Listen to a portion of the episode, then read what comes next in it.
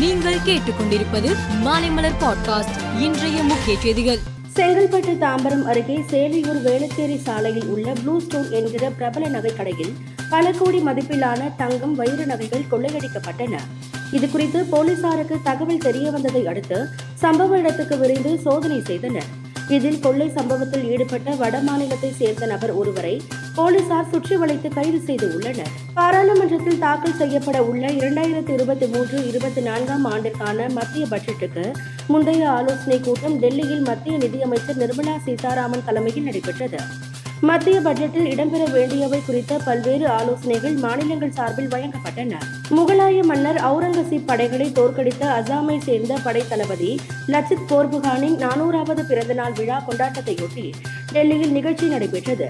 இதில் பங்கேற்று பேசிய பிரதமர் மோடி நம்மை அடிமைப்படுத்திய அந்நியர்கள் பற்றிய தகவல்களை சுதந்திரத்திற்கு பின் மாற்றம் செய்திருக்க வேண்டும். ஆனால் அப்படி செய்யப்படவில்லை.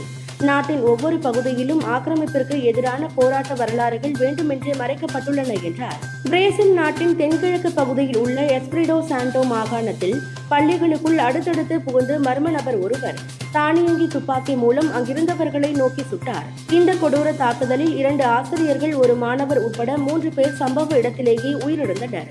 சீனாவில் கனடாவை சேர்ந்த பிரபல ரேப் பாடகருக்கு கற்பழிப்பு வழக்கில் பதிமூன்று ஆண்டுகள் சிறை தண்டனை விதிக்கப்பட்ட சம்பவம் பரபரப்பை ஏற்படுத்தியுள்ளது.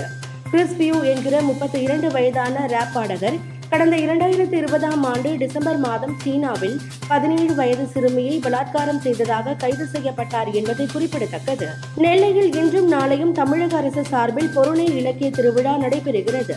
இந்நிகழ்ச்சியை காணொலி வாயிலாக முதலமைச்சர் மு ஸ்டாலின் துவக்கி வைத்தார். இந்நிகழ்ச்சியில் அமைச்சர்கள் அன்பில் மகேஷ் ராஜ கண்ணப்பன் உள்ளிட்டோர் பங்கேற்றுள்ளனர். கத்தாரில் நடைபெற்ற உலகக்கோப்பை கால்பந்து தொடரில் அல்ஃபிட் ஸ்டேடியத்தில் நள்ளிரவு நடைபெற்ற லீக் ஆட்டம் ஒன்றில் அமெரிக்கா இங்கிலாந்து அணிகள் மோதின. இரு அணிகளும் கோல் எதுவும் அடிக்கவில்லை.